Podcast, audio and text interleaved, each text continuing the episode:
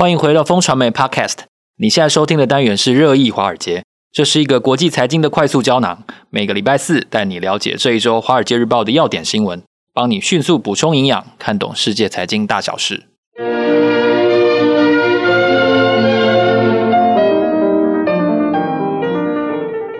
嗨，各位听众朋友，大家好，今天是二零二二年十一月十七号。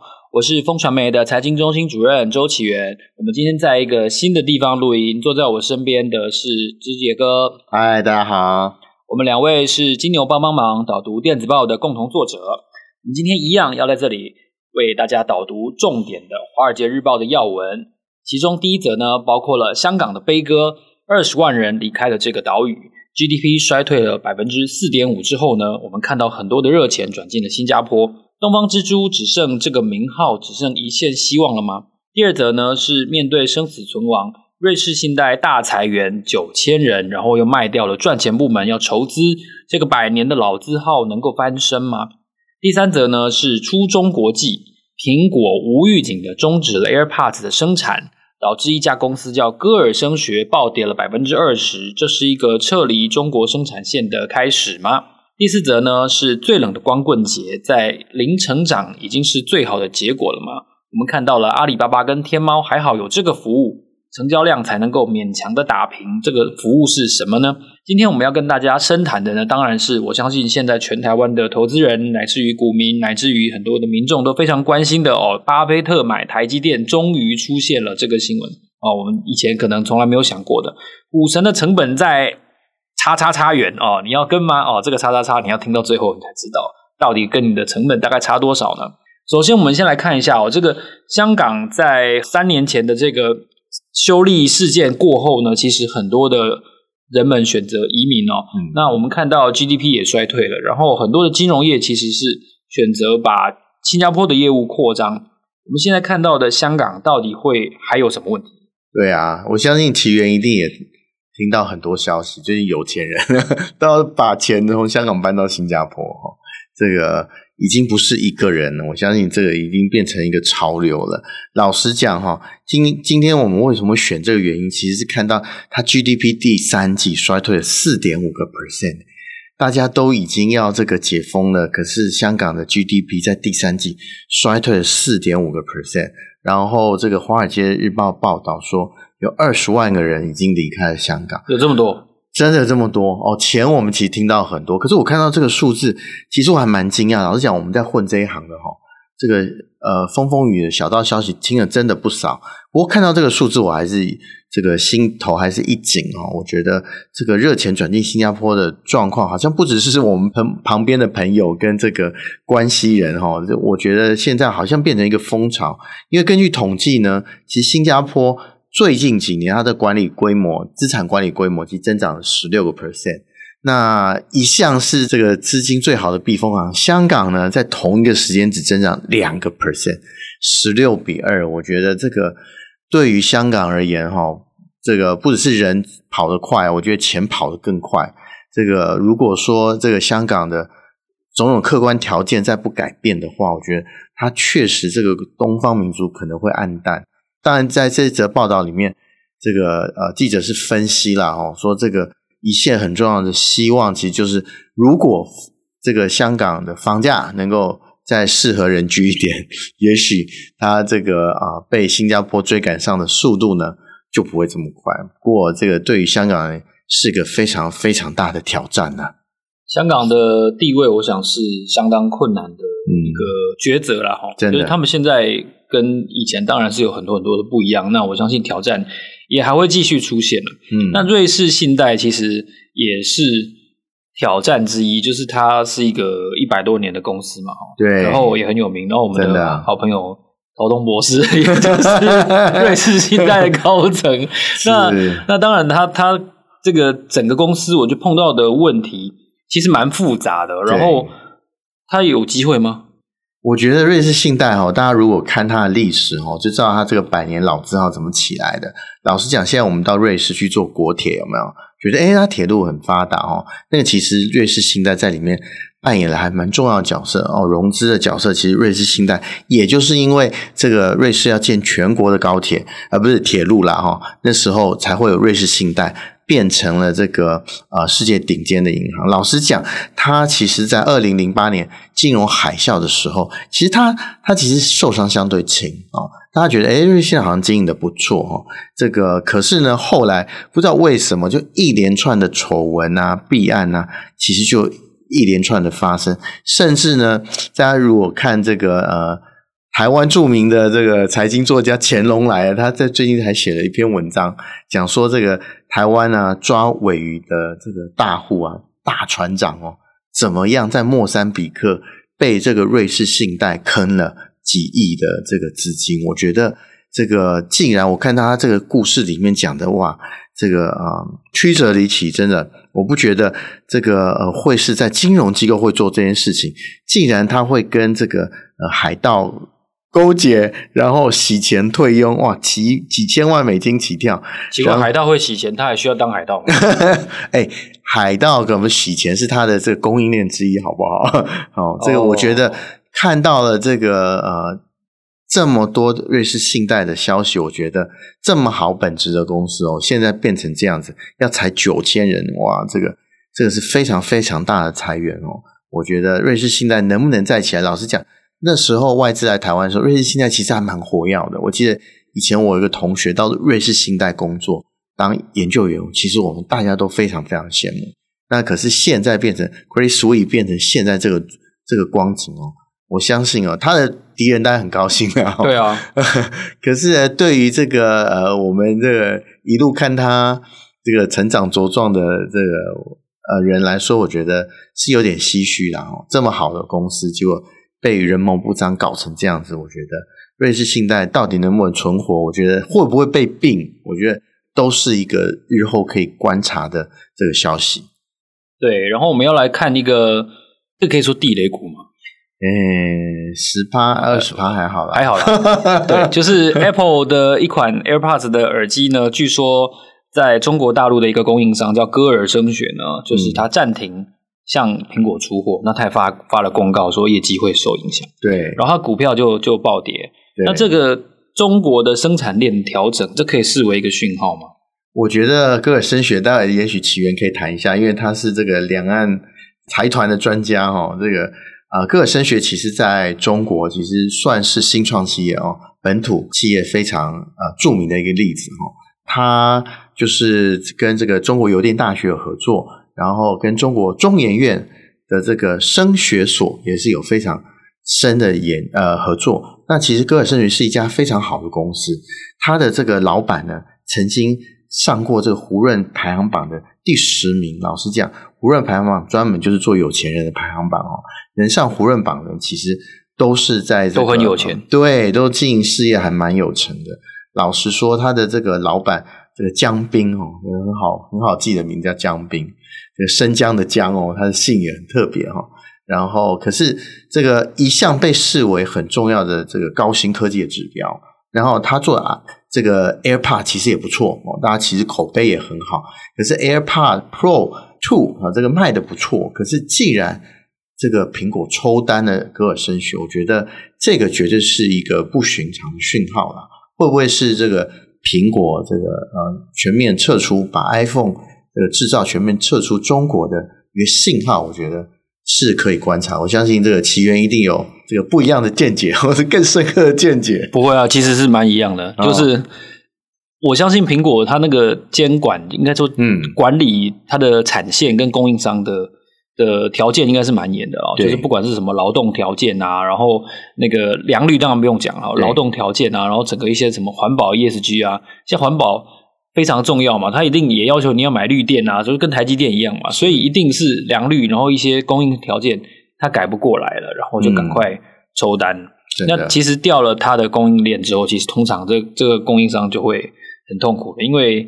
如果折旧还没折完的话，那会很麻烦，因为订单又少了，然后折旧又要又要摊提，这个情况是非常麻烦的。抽单是会让一个公司倒闭。对，所以歌尔声学就是会不会一蹶不振，这个要看这一次接下来的发展了。嗯，那谈完了这个歌尔声学之后呢，其实还有一家刚刚在双十一，就是也不能说出风头哦，就是现现在比较低调了哦，就是阿里巴巴，嗯、阿里巴巴今年跟京东好像都不宣布销量了，就是大家嗯低调度日，可以这样说吗？真的不只是这个不宣布他的业绩哈，连这个晚会都不办了哈。大家以前一一一最重要的这一天最重要的仪式是什么？就是看啊这个阿里巴巴在这个。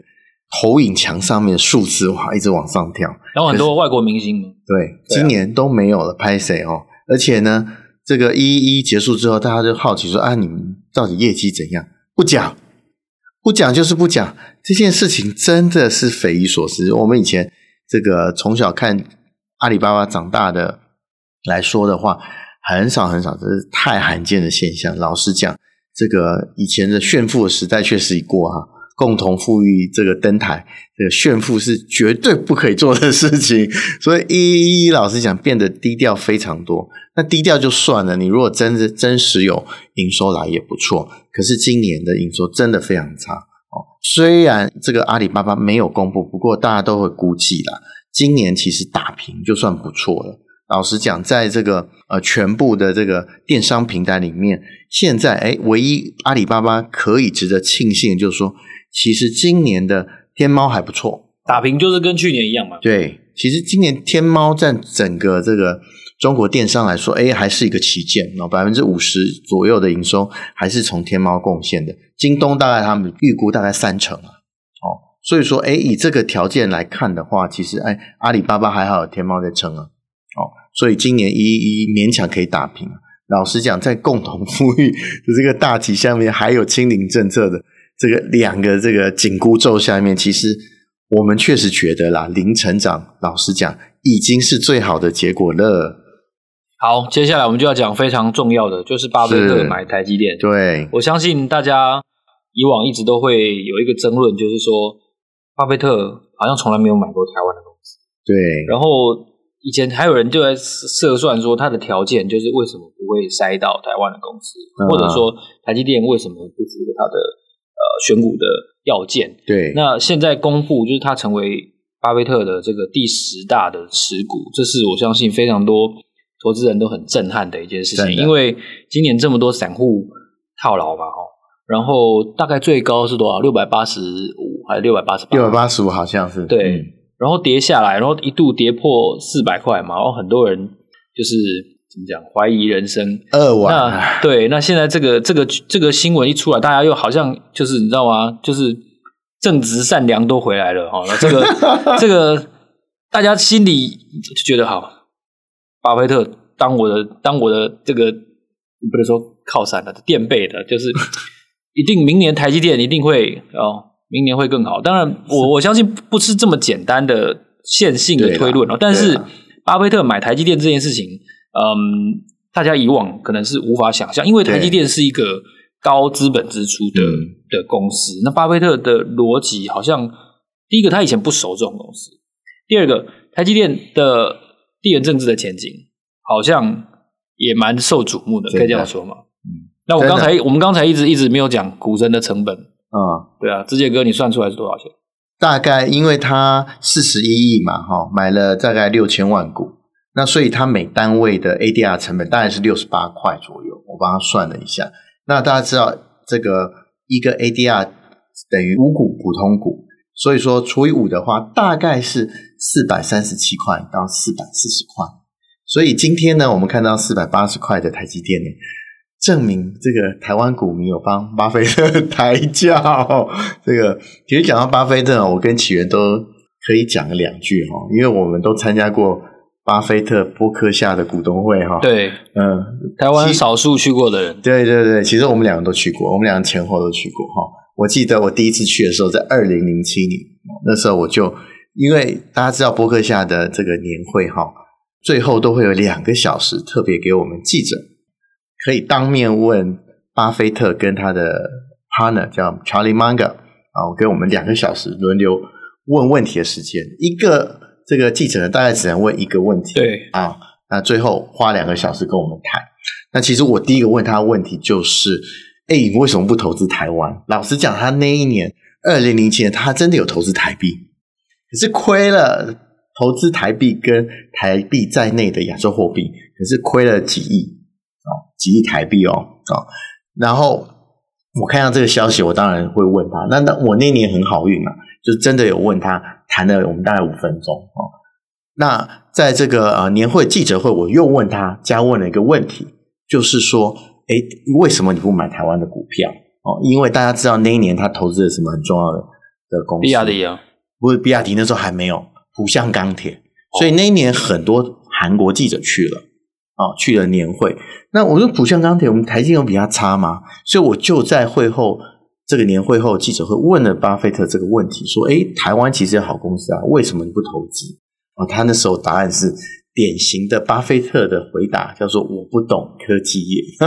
可是诶，到现在十五年之后，他竟然开始懂了，这要看到台积电的价值了。不过呢，我觉得巴菲特毕竟是巴菲特，虽然呢，他没有听我的劝告，在二零零七年就进场台积电，那时候我记得五六十块吧，哈。可是呢，他在相对低档，最近两年的相对低档，还是买到四百块左右的台积电，四百三十七块。老实讲，这个很多人都说，哇，股神买的比我还低。真的，我们现在在四百八的高位，应该要去追吗？应该不应该跟着这个股神的这个步伐呢去追台积电呢？我觉得这个哦是今天我看到盘面上很有趣的现象了哈。今天我们到大概十一点的时候，就看到成交量已经快到九万张了哈。昨天啊，大概才大概六万多张，所以老实讲，这个呃盘进到一半的时候，它其实破了昨天的成交量，表示诶大家愿意哦，还蛮多人愿意帮巴菲特抬轿的。这个好像觉得台积电的前景好像又回来了哈。特别是波克夏，如果你看一下他持股，台积电已经进入了它这个前十大的持股。对啊，其实不算少诶，真的不算少。我觉得四十一亿哦，虽然对股神来讲是少了，不过你就它的 portfolio 来看的话，其实是已经蛮显著的。大家知道，其实呃，伯克夏投资它这种股权的投资呢。只占它总资产的小部分，它最重要的部分还是买公司啊！哦，大家知道现在美国前三大的这个车贷厂商已经是巴菲特的嘛？还有各位，你的寿险的后面的再保公司，你的产险后面的再保公司，都是我们巴菲特爷爷所 持有的，所以它是一个非常大的保险集团啊。那这个投资公投资的标的呢，只占它资产的一小部分。不过呢，台积电。一买，他一买台积电，台积电就要上他前十大的持股，我觉得这个是还蛮能难得的事情。另外，我又回想起来，二零零七年他回答我这个为什么不买台积电的问题的时候，另外一个答案是说，哎，他觉得台湾没有一个规模大到他可以一次持有的公司。那我们知道台积电最近这个市值往上走嘛，哈。也这个今年今天因为股价上涨，已经又破了十二兆的市值。那以这个台积电这么大的这个市值来讲，确实，哎，现在比较符合巴菲特这个入股的要件。所以我觉得，老实说哈，而是台积电的股东啊，而是巴菲特的股东，波克夏股东，小弟两者兼是啊。我觉得做这个，他做这个决定，我觉得是。一个还不错的决定啊，买的时点也非常好，六十八块的 ADR 的价格，老实讲，确实是一个相对低点。但是我们当然不知道台电日后会怎么样了。起源刚刚讲到，第一就是风险确实是，然后这个会不会产能过剩，现在还是个疑问。所以说，到底巴菲特是对的决定还是错的决定？也许我们一年以后 可以再来看看他到底做错还做对哈。起源，所以他。要买的股票也不能太小，就对了。不行，对，因为他的部位太大了。对，然后他一定要流动性够，他不是一次买。我要卖，要卖得掉。对，巴菲特一定会想，所有的这个投资者一定会想说：我要出场的时候怎么办啊？如果你流动性太小，我怎么卖啊？我越卖不是越低？我不是多杀多，自己杀到自己的股票，这怎么行？哦，要卖股票，一定要有人帮我抬轿啊！要有人帮我抬轿，一定要你这个市场位纳够大才行。像台积电这种市值超过兆级啊，十兆级的公司，这个波克夏以它这么大资产才能够这个流动性才够用，我觉得这个我相信也是这个巴菲特啊会迟到现在才投资啊台积电很重要的原因。对，这样子的一个消息，我相信是在年底的时候，大家看待台股一个很不一样的参考跟帮助。真的，对，也感谢大家的收听，这里是热议华尔街节目。下周四的早上八点，我们会继续在这里为大家导读华尔街的重点要闻。如果你想要知道更多最新最热门的消息的话，欢迎你透过节目资讯栏中的连结。订阅免费的电子报，每周你会收到三封，为你快速掌握国际财经大小事。让我们下周见，谢谢，拜拜。